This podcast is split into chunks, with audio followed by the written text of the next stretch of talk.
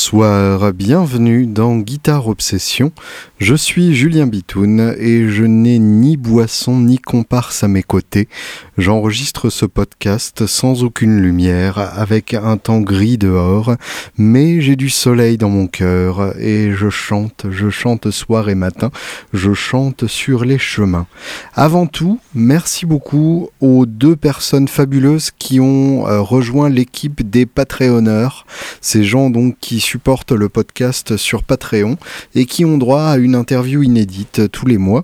Là, ce mois-ci, c'était Mike Portnoy et Derek Sherinian de Sons of Apollo que j'avais interviewé dans un moment de délire total, et du coup c'est une interview qui est assez chouette à réécouter. J'en ai moi-même fait les frais et ça m'a bien amusé. Merci donc à ces deux personnes qui ont rejoint les gens qui patreonnaient. Alors je dirais 1,5, puisque Olivier Acarion faisait déjà partie des patreonneurs, mais il a uppé son game. Il est passé de 1 dollar par mois à 5 dollars par mois. Donc autant vous dire que c'est carrément une augmentation fabuleuse. Et je le remercie à ce sujet-là. J'ose imaginer que ça veut dire qu'il considère que le podcast est 5 fois mieux que le mois dernier. Là-dessus, j'ai des doutes, mais je le remercie quand même du fond du cœur. Et Jean-Thomas, qui a aussi rejoint les Patreonneurs, qui est un homme... que j'ai fréquenté à Woodbrass de Luxe, tout simplement parce qu'il venait essayer des pédales, et qui est un jeune guitariste gaucher, qui a un jeu absolument excellent, qui est très branché Black Keys, et qui a vraiment ce côté fuzzy crade quand il faut l'avoir, et qui est capable aussi de ne pas l'avoir, donc qui est capable de se balader d'un registre à l'autre, et ça m'impressionne toujours. Donc merci les gars. Pour ceux d'entre vous qui ne le font pas encore, n'hésitez pas, patreon.com/guitarops, G-U-I-T-A-R-E-O-B-S, tout attaché, comme Guitar Obsession, sion. Et pour celles et ceux d'entre vous qui ont peur d'un engagement au mois, alors déjà... d'une part, il faut vous poser des questions sur votre capacité à vous engager, puisque vous pouvez résilier quand vous voulez, et ça n'est pas vraiment la plus grande décision que vous devrez prendre de votre vie, ou en tout cas, si c'est le cas, bravo, c'est que vous vivez dans une bulle de hamster et que vous vous déplacez en la poussant devant vous en permanence, et que finalement, c'est peut-être pas un choix de vie si idiot que ça, ou en tout cas, vous serez pas emmerdé. Mais donc... si vous persistez à ne pas vouloir vous engager, eh bien vous pouvez tout simplement me contacter par mail, julienbitoun@gmail.com, tout attaché encore une fois, j'aime bien attacher les choses, et je vous dirai comment m'envoyer des sous, soit par PayPal, soit par chèque, soit en liquide, soit sous forme de pédales, de guitare ou de ballons de cocaïne dans l'anus. Merci en tout cas donc pour ceux d'entre vous qui ont choisi de me soutenir et de soutenir ce podcast avec moi. Merci mille fois. Aujourd'hui est un grand jour, j'ai une grande nouvelle à vous l'annoncer. Oui, parfaitement, j'ai une grande nouvelle qu'elle est bonne à vous l'annoncer. Ça fait un petit moment déjà que je réfléchis à cette décision. Ça fait aussi un petit moment que j'ai lancé les opérations autour, pour pas complètement faire ça n'importe comment, et ça y est, on y arrive, et le moment est donc venu de vous l'annoncer. Je quitte Woodbrass le 30 novembre 2017, oui, si vous écoutez ça en 2019, ça fait déjà 2 ans que je me suis barré. Si vous l'écoutez en 2016, eh bien ce sera dans 1 an. D'ailleurs, si vous l'écoutez en 2016, c'est que vraiment vous avez maîtrisé l'espace-temps et les dimensions, et du coup je vous dois le respect éternel en tant que overlord venu d'une galaxie lointaine. Je quitte Woodbrass donc pour plein de raisons, essentiellement positives. Je vais commencer par le négatif évidemment, puisque comme ça permettra de passer rapidement à autre chose.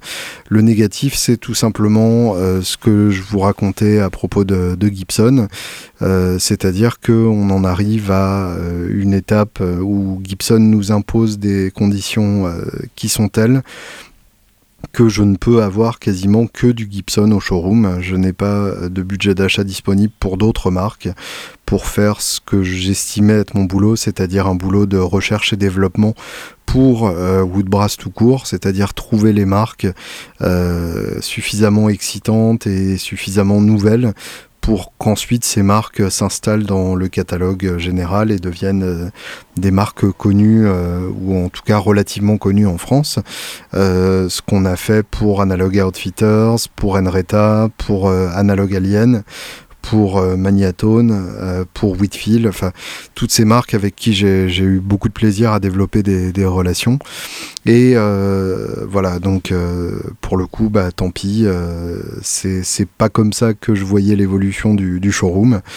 J'ose espérer que ça pourra évoluer, mais en tout cas, c'est un combat que j'ai trop mené, et de guerre lasse, je jette l'éponge.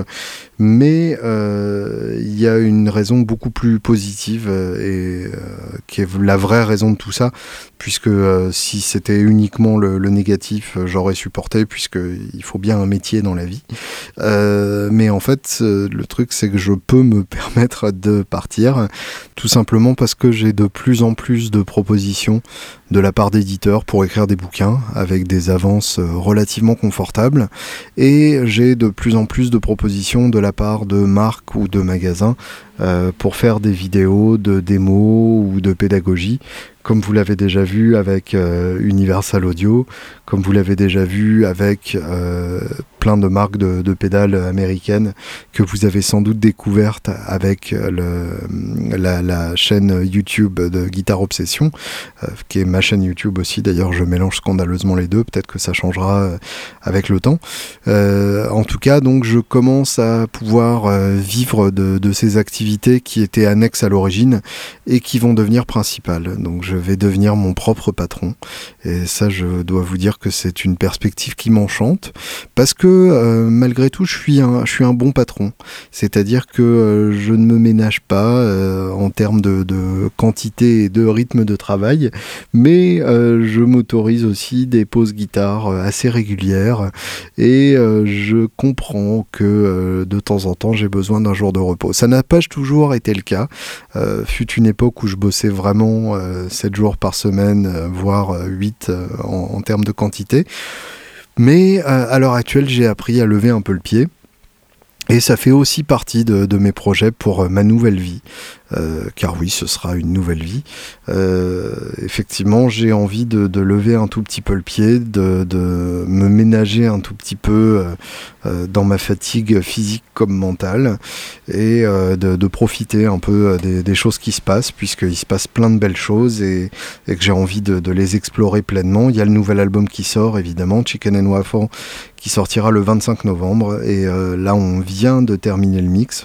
Quand je dis on, c'est en fait Mika Rangard, donc, qui a produit l'album, qui vient de terminer le mix, et je l'ai écouté pour la première fois en entier hier, et je me suis éclaté d'un bout à l'autre. Donc c'est quand même très bon signe, puisque j'ai pas l'habitude d'être capable de réécouter ce que je fais, et pourtant ça me plaît énormément. Donc je pense que ça devrait vous plaire aussi et autant j'espère aussi. Ça sort le 25 novembre, et ce sera l'occasion de faire une grosse stuff à Clichy, la Guitar Fest 2017. Il y aura plein de beaux mondes que je vais annoncer au fur et à mesure. Si vous me connaissez bien, vous vous doutez déjà de quel pote j'ai ramené, mais il y aura aussi des vraies surprises dont vous ne vous doutez sans doute pas. Le 25 novembre, donc à Clichy, et cette fois ce sera au Théâtre Rutebeuf, et plus à l'espace Henri Miller. Le Théâtre Rutebeuf, qui est un théâtre qui contient entre 4 et 500 personnes, donc autant vous dire que il va falloir les remplir pour pas que ça paraisse trop vide. Donc s'il vous plaît, prévenez autour de vous, faites passer le mot, répandez la bonne parole de la Guitar Fest 2017. En plus, le 25 novembre, ce sera le jour avant ma dernière semaine à Woodbrass, donc ça me plaira bien de fêter ça avec vous, et de commencer ma nouvelle vie par un putain de concert. Donc notez-le dès maintenant, 25 novembre, Théâtre Rutebeuf à Clichy, je compte sur vous à mort.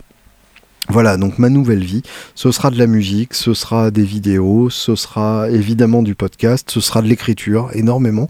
Et puis ce sera un grand chamboulement qui va arriver début mars. Je vais être papa. Et oui, ça me fait très bizarre de dire ça dans un micro sans personne en face de moi. Et je l'ai déjà annoncé à quelques personnes qui trouvent que c'est une bonne idée. Personnellement, je trouve aussi que c'est une excellente idée. Alors pas en termes de surpopulation mondiale, mais en termes de pouvoir explorer cette possibilité-là de l'expérience humaine. Et puis tout simplement faire en sorte qu'il y ait une personne dans ce monde qui grandissent en étant à peu près heureux, ou en tout cas en ayant cette possibilité-là. J'ai bien hâte. Je vous avoue que c'est quelque chose qui me plaît depuis longtemps et qui me titille depuis longtemps. Donc ça y est, le moment est venu. Et en termes de timing, bah, ça correspond plutôt pas mal avec ce départ de Woodbrass. Donc voilà, je reprends mon souffle parce que ça fait quand même un truc de vous l'annoncer à vous qui écoutez ce podcast toutes les semaines et qui comprendrez donc qu'à partir de mars, non seulement ce podcast sera fait par quelqu'un qui n'aura pas beaucoup dormi, mais ça pour le coup ça changera pas énormément, mais surtout il y aura peut-être des cris derrière ou des gazouillis, donc ne vous inquiétez pas, ce ne sera pas des messages aliens subliminaux, ce sera juste un être humain nouveau, et ça c'est quand même une chouette chose. Pour revenir sur mes projets aussi, il y a mon bouquin qui sort mi-octobre, qui s'appelle Guitars and Heroes.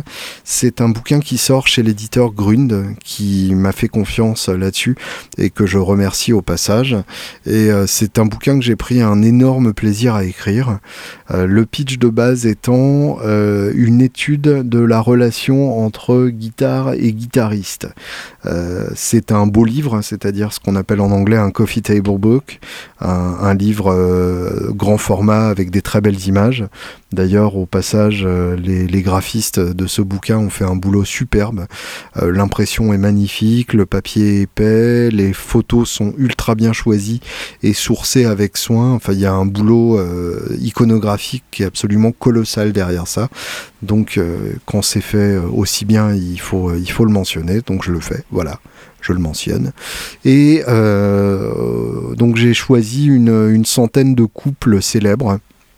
Plus ou moins célèbre, hein. D'ailleurs je ne suis pas forcément allé toujours dans l'évidence, et alors je suis conscient qu'il existe déjà des exercices du genre, mais essentiellement en anglais, et du coup je voulais faire quelque chose en français là-dessus, et puis il y a toujours un angle différent à aborder. Donc l'idée c'est vraiment d'observer le comportement de guitaristes connus par rapport à leur cheptel d'instruments, donc soit ceux comme Brian May qui n'ont eu qu'une guitare pendant toute leur carrière, des gens que j'envie énormément parce que j'aimerais être l'homme d'une seule guitare, mais il faut que je me rende à l'évidence, je suis plutôt l'homme de plein de guitares différentes qui changent régulièrement, avec des favorites et des énormes coups de cœur au passage, mais sans pour autant que ça se fixe sur une seule pour toujours. J'aurais bien aimé trouver la guitare de ma vie à 10 ans et que ça reste ma guitare pour le reste de mon existence, mais cette possibilité romantique n'est pas pour moi. Encore une fois, je m'accepterai tel que je suis, c'est pas très grave. Et je voulais aussi observer donc ceux qui ont une énorme collection, les gens où on a bien l'impression qu'ils ont besoin de s'entourer d'instruments pour se sentir bien, ce qui pour moi est assez mignon et toujours sympa. Je pensais à un mec comme Keith Richards ou comme Clapton, qui ont eu un nombre d'instruments absolument colossal au cours de leur carrière, des gens qui ont un rapport purement utilitaire à l'instrument, qui changent d'instrument uniquement quand ils ont besoin d'un autre son ou quand leur guitare précédente est cassée, des gens qui cherchent un meilleur son en échangeant leur guitare. Presley par exemple, qui a échangé sa 000 contre une D18, qu'il a lui-même échangé contre une des 28. Donc on sent le mec qui cherche son instrument, qui upgrade pour arriver finalement à celle qu'il voulait. Et donc voilà, plein de figures majeures de l'histoire de la guitare explorées à travers leur rapport à l'instrument. Donc c'est un angle que j'ai trouvé intéressant. Il y a évidemment dans le même genre Stars Guitars de Dave Hunter, mais d'une part ça se focalise uniquement sur des guitares majeures et du coup évidemment ça exclut les musiciens qui n'ont pas de guitare immédiatement reconnaissable ou en tout cas qui ne sont pas identifiés à une seule guitare. Je pense par exemple à un mec comme je cherche un exemple en même temps, donc c'est pour ça que je formule ça de manière absolument malhonnête. Mais si vous prenez par exemple un mec comme ce mec-là, Billy Joe Armstrong par exemple, lui a une collection assez énorme et on peut l'identifier à plusieurs guitares différentes selon les périodes de Green Day. Il y a la Strat bleue du début, il y a la Les Paul Junior qui a donné sa signature, la Les Paul Junior Single Cut, la Les Paul Junior Double Cut, il y a la Les Paul Custom noire qu'il a beaucoup utilisé pour le dernier album. Bref, quelle est la guitare de Billy Joe Armstrong? Et du coup, Stars Guitars se focalise plutôt sur les guitares ultra connues comme la Blackie de Clapton, la Frankenstrat de Van Halen, etc. Alors je parle évidemment de ces guitares dans mon bouquin, mais Dave Hunter a ses marottes et on a un peu l'impression que ses références se sont arrêtées en 1989 et je trouve ça assez dommage parce qu'il y a toute une génération, même deux générations après ça, qui mérite amplement d'être explorée. Et en général, les générations précédentes par rapport aux années 60 sont un peu lésées dans ces bouquins. Donc j'ai voulu inclure tout ça.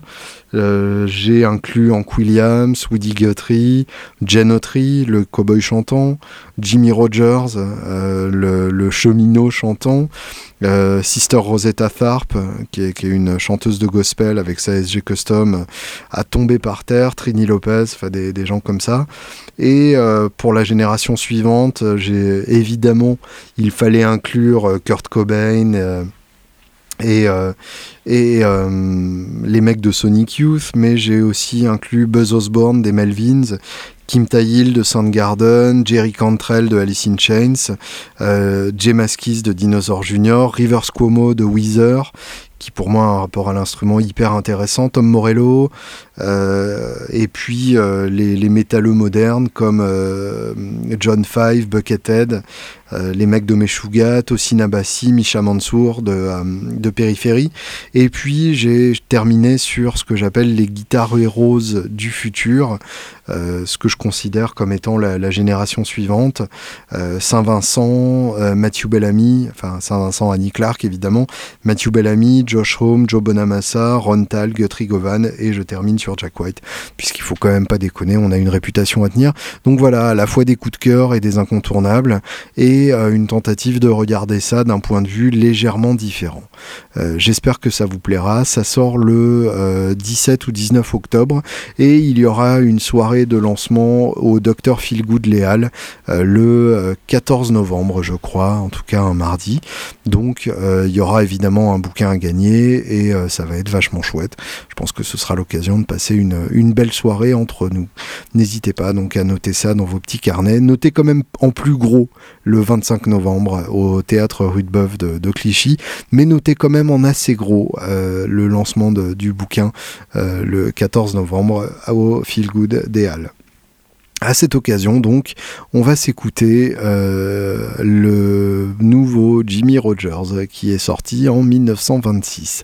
Ça s'appelle Tea for Texas ou Blue Yodel. Et c'est la base de tout ce que vous écoutez d'autre. Tea for Texas, tea for Tennessee.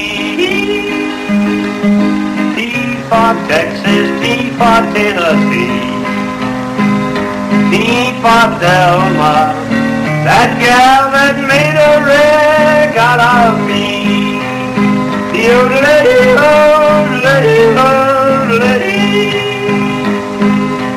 Et comme un bonheur n'arrive jamais seul, pour accompagner cette nouvelle vie, j'ai une nouvelle guitare. Alors je ne parle pas encore de celle dont je vous annoncerai l'existence d'ici très peu de temps, puisqu'elle devrait se préciser méchamment d'ici peu et qui sera donc présentée au monde entier à l'occasion de la Guitar Fest 2017, qui se déroulera, je vous le rappelle, le 25 novembre à Poissy, à Clichy, pardon, n'importe quoi, au Théâtre Rutebeuf, mais d'une autre guitare qui m'est tombée dessus sans même que je la cherche. C'est-à-dire qu'il y a des moments comme ça où la vie vous envoie un cadeau sur les genoux, et c'est ce qui m'est arrivé. Enfin, je l'ai payé, hein, quand même, faut quand même pas complètement déconner. Mais donc, l'idée, c'est que je cherchais depuis longtemps, très longtemps même, une guitare Gibson hollow body 3/4. Je m'explique. En fait, dans les années 50 et début 60, Gibson faisait deux versions 3/4 de ses modèles hollow body. Il faisait aussi une version 3/4 de la Les Paul Junior, mais ça, pour le coup, je vois pas un grand intérêt. Il faisait donc une version 3/4 de la ES 125, c'est-à-dire donc leur archtop la plus basique, sans cutaway, sans aucune décoration et avec un seul P90 en position manche, et il faisait aussi une version 3/4 de la ES 175 qu'ils appelaient ES 140, qui était donc une version avec cutaway pointu et toujours avec un seul P90. Et j'ai eu l'occasion il y a une dizaine d'années à peu près à Guitar Village de jouer une ES 125 3/4, et effectivement ça m'a inspiré un truc particulier. Je me souviens encore, j'étais branché sur un Hot Rod de luxe Fender, donc un ampli bien sous tout rapport mais pas forcément très magique, et je me souviens de la manière qu'avait cette guitare de partir en Larsen de manière absolument musicale et quasiment prévisible, et de ululer de façon très très belle, et je me souviens que ça m'avait ému à l'époque et que j'avais aimé les sons que je sortais de cette petite guitare, à la fois un côté rond, chaud, et puis en même temps une méchanceté qui m'inspirait profondément, et puis surtout quelque chose que j'ai toujours cherché, c'est-à-dire une beauté dans la dissonance. Et ça, c'est quelque chose que j'aime beaucoup et que seules certaines guitares peuvent comprendre. Et elle l'avait vraiment compris. Donc j'ai cherché ensuite pendant longtemps.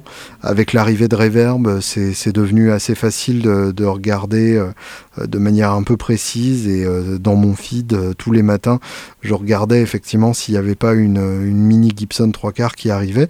Alors il y en avait, mais c'était systématiquement, alors d'une part aux États-Unis, ce qui est quand même emmerdant parce que le problème, c'est que faut les envoyer, faut rajouter les frais d'envoi et surtout la douane, donc ça arrive assez rapidement à des sommes complètement délirantes.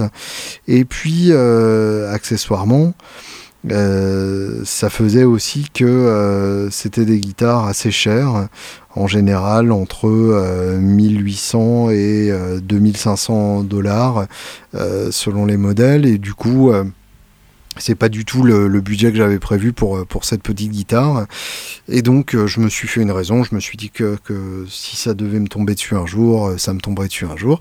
Et ça m'est tombé dessus un jour, c'est-à-dire que j'étais dans une séance de « tiens, j'ai 3 minutes à rien faire, allons donc faire un tour sur Audiofanzine et voir ce qui se passe ». Et donc je tapais mes mots-clés habituels que sont ES330 et ES125, sans même préciser 3/4, puisque j'aime bien la ES125, ça fait partie des modèles que j'aurai peut-être un jour, même si le gros gabarit a tendance à me diminuer un peu derrière, et à me donner l'impression que je fais 1m37. Mais donc je suis tombé sur cette annonce complètement inespérée: vend Gibson ES 125 3/4 1961. Forcément d'époque, hein, il n'y en a pas eu de réédition, et le mec la vend à 1 000 €. Je me suis dit, où est le loup? Est-ce qu'il ne sait pas ce qu'il vend, etc. En fait, il s'avère que c'est une guitare qui a été cassée au niveau de la tête, et donc évidemment la tête a été recollée. Et bah, ça tombe très bien puisque ça me permet de la toucher moins cher. Le reste étant tout d'origine, y compris l'étui en carton bouilli d'époque que je trouve absolument magnifique et sexy.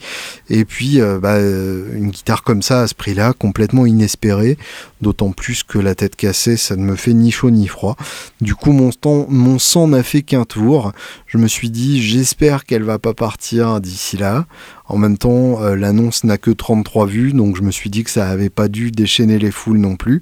Et je me suis donc jeté sur l'option « Contacter le vendeur », répondre à cette annonce sur Audiofanzine. Et j'ai directement écrit au mec sans prendre de pincettes particulières, du genre « Est-elle toujours disponible ?» machin. Je lui ai écrit « Cette guitare m'intéresse. Est-il possible de l'essayer sur Paris ?» puisque l'annonce disait « Paris-Île-de-France ». Le mec me répond, il s'avère que il est dans le nord de Paris et donc je vais l'essayer. Il me reçoit avec une gentillesse désarmante. Je prends la peine de demander si c'est négociable, mais à ce prix-là, je n'espère même pas. Et effectivement, c'est le prix auquel il comptait la vendre, donc ça tombe très bien, c'est le prix auquel je comptais l'acheter. Je l'essaye, ça fait effectivement le mojo exactement comme je voulais, et donc je tombe instantanément amoureux. C'est une guitare avec laquelle j'aime m'entendre jouer. Et ça, en soi, c'est une prouesse, puisque pour que j'aime mon jeu, il faut vraiment que la guitare soit très inspirante. Et c'est vraiment le cas de cette Mini 125 3/4 qui immédiatement calme toutes mes envies d'arctop et autres, parce que elle correspond vraiment à ce que je recherche dans ce domaine-là.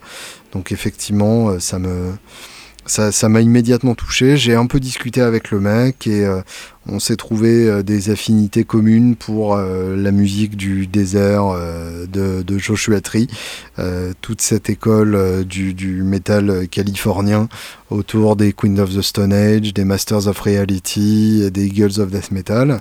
Et là, le mec m'explique qu'il a fait un album produit par Alan Johannes, qui est l'homme à tout faire de cette scène-là, que vous avez peut-être vu dans Guitar Power, la saison 2, que vous avez peut-être vu dans les Crooked Vultures sur scène, comme homme à tout faire, qui faisait la basse, les chœurs, la guitare, en fonction du rôle de John Paul Jones pour le morceau en question.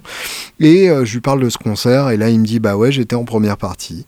Et là je me souviens d'un mec complètement barré, avec un univers à la fois très, très sombre, très organique, et tout simplement bizarre. Et là voilà, il me raconte, donc il s'appelle Nosfell.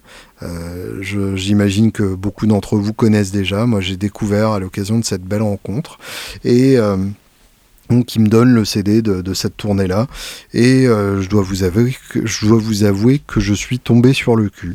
J'ai trouvé ça extrêmement bien fait, j'ai trouvé qu'il y avait des très très belles idées dans tous les sens, j'ai trouvé que les sons étaient originaux et à propos, que la voix est barrée et fascinante. Il y a vraiment un truc très chouette dans l'univers de ce mec-là, et il s'avère qu'il va sortir un album d'ici peu. Donc je ne désespère pas d'organiser une interview pour ce podcast, parce que je pense que ça peut être un mec passionnant à écouter parler. Donc je n'hésiterai pas à le solliciter le plus possible jusqu'à ce qu'il accepte de nous causer, et de vous causer, et de me causer. En tout cas, en attendant, sa guitare est absolument sublime. Et je passe un temps magnifique avec. Voilà, c'est l'histoire donc de ma nouvelle histoire d'amour. Écoutons donc un peu de Nosfell pour ponctuer un peu mon propos.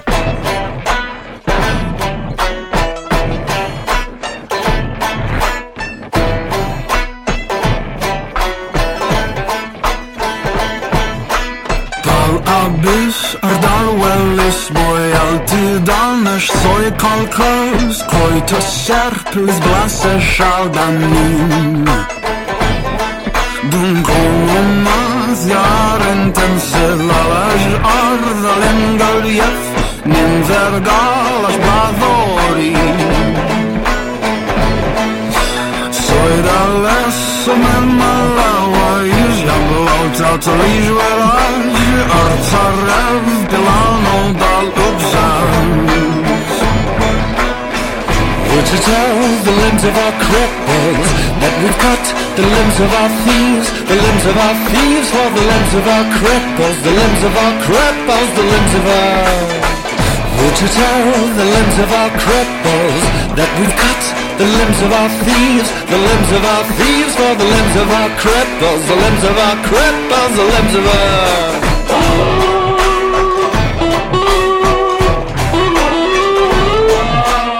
Pour terminer, je voulais vous parler d'un album qui tourne en boucle dans ma tête en ce moment et à travers les oreillettes de mon téléphone, puisque oui, comme tout le monde, j'écoute de la musique sur mon téléphone. Ça me désespère quelquefois, mais d'autres fois, je me dis que c'est quand même bien pratique et qu'on vit une époque formidable. Il s'agit d'une chanteuse néo-zélandaise, actuellement âgée de 20 ans, qui aura 21 ans le 7 novembre prochain. Autant dire que c'est bientôt son anniversaire. Il s'agit de Ella Margina Lani Yelich O'Connor, plus connue sous le nom nettement plus simple à prononcer et à retenir de Lorde, L-O-R-D-E. Je suis sans doute le dernier à être au courant de l'existence de cette femme, mais j'ai vraiment complètement flashé sur son univers. Alors pour ceux et celles qui ne connaissent pas encore, Lorde, vous avez sans doute déjà entendu si vous écoutez la radio ou que vous regardez la télé, puisque c'est un tube absolument colossal en 2013, le titre Royals. Je vous en fais écouter un passage tout de suite, comme ça vous situerez mieux.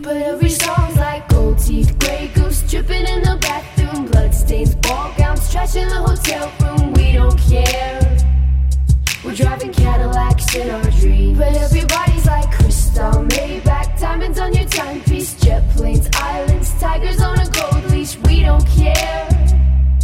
We aren't caught up in your love affair, and we'll never be royals.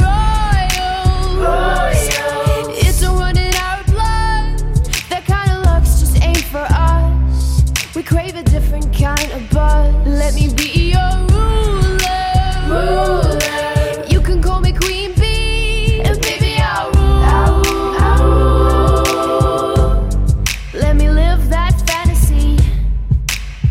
Voilà, ça y est, vous resituez et vous vous dites que décidément je ne suis au courant de rien.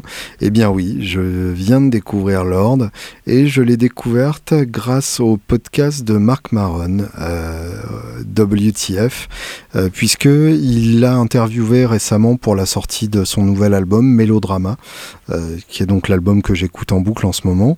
Et il s'avère que en cours d'interview, j'ai appris que Lorde était fan de Paul Simon, en particulier du premier album solo de Paul Simon, qui personnellement est un de mes albums le plus haut dans mon panthéon personnel d'albums du monde entier. L'album donc éponyme où l'on voit Paul Simon avec sa capuche à fourrure, et qu'elle est aussi fan de Peter Green. Et alors là, il n'en fallait pas plus pour me convaincre de m'intéresser à sa musique, puisque quelqu'un de 20 ans a plus forte raison connu dans le star system pour de la musique relativement électronique et jeune qui cite du Peter Green, autant vous dire que mon sang n'a fait qu'un tour. Et du coup, je me suis précipité sur une application de streaming de musique qui ne rémunère pas les artistes, et je me suis mis l'album à gauche, et je dois avouer que ça m'a complètement scotché. Alors, on pourrait se dire que c'est de la musique, en plastique, de supermarché, etc. Mais il y a beaucoup plus que ça. Si on écoute effectivement le titre Supercut, qui est l'avant-dernier titre, si je me souviens bien, ouais, l'avant-avant-dernier titre, le 9e titre. D'ailleurs, 11 titres seulement au passage pour 40 minutes. Voilà, ça c'est un album, c'est bien, c'est ça qu'il faut faire. Donc Supercut, c'est vraiment l'album, le titre, dance par excellence. Et en même temps, évidemment, ça n'est qu'une façade. Il y a une vraie intelligence de l'écriture. dans l'harmonie, dans la manière d'écrire les paroles, des paroles particulièrement matures par rapport à l'âge de l'artiste, et des vraies performances vocales, c'est-à-dire que c'est pas juste un copier-coller de différentes prises parfaites pour avoir un assemblage qui finalement n'a aucune âme. Il y a une vraie intelligence de la performance et une vraie recherche de cette sensibilité-là qui me touche profondément et qui montre bien qu'il y a cette tentative d'avoir l'humanité dans tout cet album. On sent l'humanité de l'artiste, et c'est quelque chose que beaucoup de productions actuelles ont tendance à effacer complètement. Là, quand la voix se casse, elle n'est pas cachée, et au contraire, les cassures sont mises en avant, et c'est vraiment bien vu. Les harmonies vocales sont d'une intelligence rare. Il y a vraiment des grosses leçons à prendre, même au niveau de la production. Alors, on sent que c'est un album qui a été fait en partie à la maison sur un laptop, enfin sur un ordi portable, et justement, ça ajoute beaucoup au charme. Les sons sont des petits sons triturés, et on n'a pas forcément une magnifique prod béton comme on peut avoir sur d'autres monuments de la pop, mais justement c'est ça qui donne aussi son charme à cet album. On retrouve du Björk dans ses traitements de voix un peu violents, un peu à l'arrache, dans ses beats qui n'apparaissent qu'une fois, genre comme ça, et qui sont complètement maltraités et irréalistes au possible, donc qui ne veulent pas reproduire une batterie classique, dans ce côté folie, une folie légère qu'on retrouve dans tout l'album. Et pour moi, le côté Björk se retrouve avant tout dans la juxtaposition de la machine et de l'humain, dans ce côté machine dans le jardin, dans ce côté mécanique superposé par rapport à l'organique. Le premier album de Björk, finalement, c'était la musique de son époque, de la dance music typique des discothèques londoniennes qu'elle fréquentait à l'époque, mais avec cette folie des vrais génies qui se respiraient dans chaque morceau de cet album-là. Donc j'ai vraiment retrouvé ça dans Mélodrama. C'est un album qui en plus est bien construit, c'est pas juste une logique de single, il y a des rimes internes, ça s'ouvre sur Greenlight et ça se termine sur Perfect Places, qui défendent un peu le même propos et parlent un peu du même sujet selon des angles différents. Donc ça, déjà, en soi, c'était bien joué. Mais là où c'est vraiment très bien joué, c'est qu'on a des rappels internes. On a Sober et Sober 2 qui sont respectivement en 2e et 7e place de l'album. On a Liability en 5e place et Liability Reprise en 10e place, donc comme une série de rimes internes d'une face à l'autre du vinyle, même si c'est pas forcément conçu pour le vinyle, mais ça se sent. Liability, au passage, qui est un titre absolument sublime, qui est un piano-voix, vraiment nu, sans aucune ornementation. Évidemment, ça déchire complètement le cœur, puisque la prise de voix est sans aucun traitement. On entend vraiment la voix sans distance entre la gorge et l'oreille de l'auditeur. Donc ça touche vraiment profondément, et ça joue sur les cordes de votre cœur comme les cordes d'une harpe. La prise de voix, enfin, on sent que ça a été traité le moins possible. On s'imagine que c'est une prise unique, mais c'est probablement pas le cas. Enfin, en tout cas, ça ressemble vraiment à une prise unique, et c'est très très beau. Et bon, la seule critique que j'aurais, c'est que le son de piano n'est pas fabuleux. On sent, et je me trompe peut-être, mais j'ai l'impression que c'est un instrument virtuel qui a été utilisé. Il n'y a pas cette présence d'un vrai piano, et en même temps c'est pas très très grave.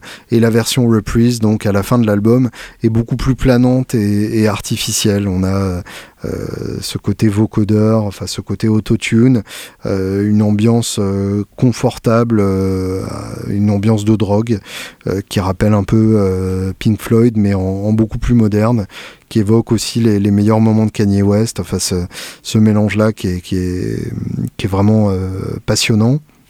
Greenlight qui ouvre l'album fait vraiment une ouverture en fanfare pour le coup, puisque c'est aussi un putain de titre avec un passage de mineur à majeur qu'il fallait trouver vraiment et qui est très à propos.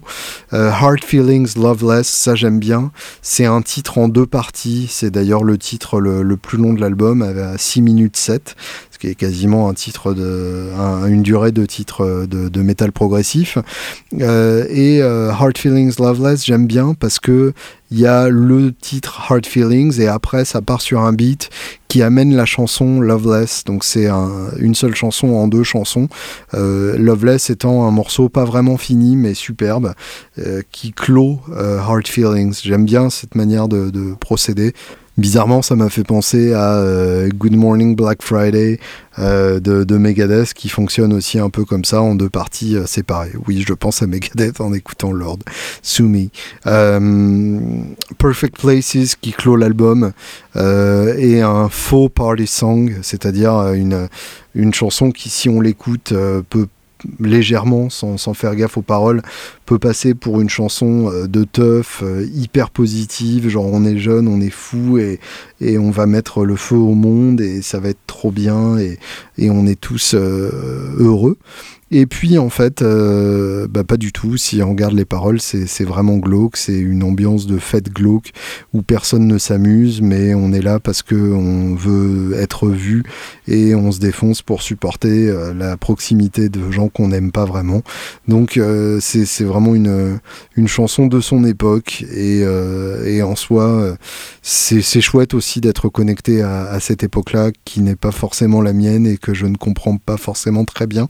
Et j'ai l'impression que Lord me donne des clés pour comprendre cette époque et en soi ça m'aide vachement et puis c'est une rime interne là encore avec le titre The Louvre donc sans doute qui parle aussi de ce sujet qui donne l'impression d'être fun mais on sent que le fun n'est pas pour elle le refrain en soi est vraiment chouette. Broadcast the boom boom boom and make them all dance to it. C'est très simple mais ça marche absolument magnifiquement.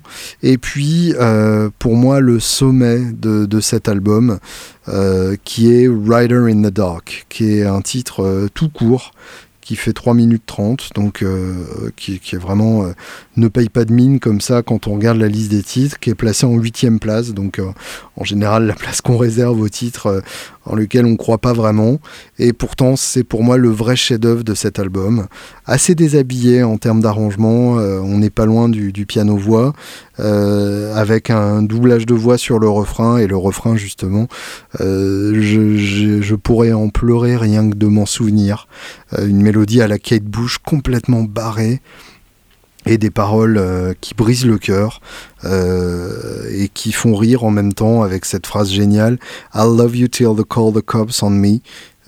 Till You Call the Corpse on Me, donc une histoire d'obsession amoureuse et de séparation qui se passe très mal. Je t'aimerai jusqu'à ce que tu appelles les flics. Faut quand même le faire de chanter ça sur une mélodie hyper belle et profonde comme ça. Il y a un truc chouette. Il y a vraiment un truc chouette. Donc je vous conseille très vivement, si vous ne connaissez pas encore, de vous pencher sur Lord et sur cet album magnifique que Lord vient de sortir, donc Mélodrama, et je pense que je vais m'intéresser de près à Pure Heroine, qui était son premier album, et je vous en parlerai peut-être dans un podcast ultérieur. D'ici là, je vous donne rendez-vous vendredi, samedi et dimanche, donc les 29, 30 et 1er septembre et octobre, au Salon de la Guitare de Puteaux, où je tiendrai donc un stand pour Woodbrass de Luxe, l'avant-dernière grande manifestation à laquelle je participerai avec cette noble institution, et donc n'hésitez pas à venir me voir, à venir m'amener un sandwich au saucisson et à taper la causette. Bonne semaine à toutes et tous. Break the news, you're walking out to be a good man for someone else. Sorry, I was never good like you. Stood on my chest and kept me down. Hated hearing my name on the lips of a crowd. Did my best to exist just for you. Bet you rue the day you kissed a rider in the dark. Bet you rue the day you kissed a rider in the dark. Now she's gonna play and sing and lock you in her heart. Bet you rue the day you kissed a rider in the dark. I am my mother's child. I love you till my breathing stops. I love you till you call the cops on me. But in our darkest hours I stumbled on a secret power.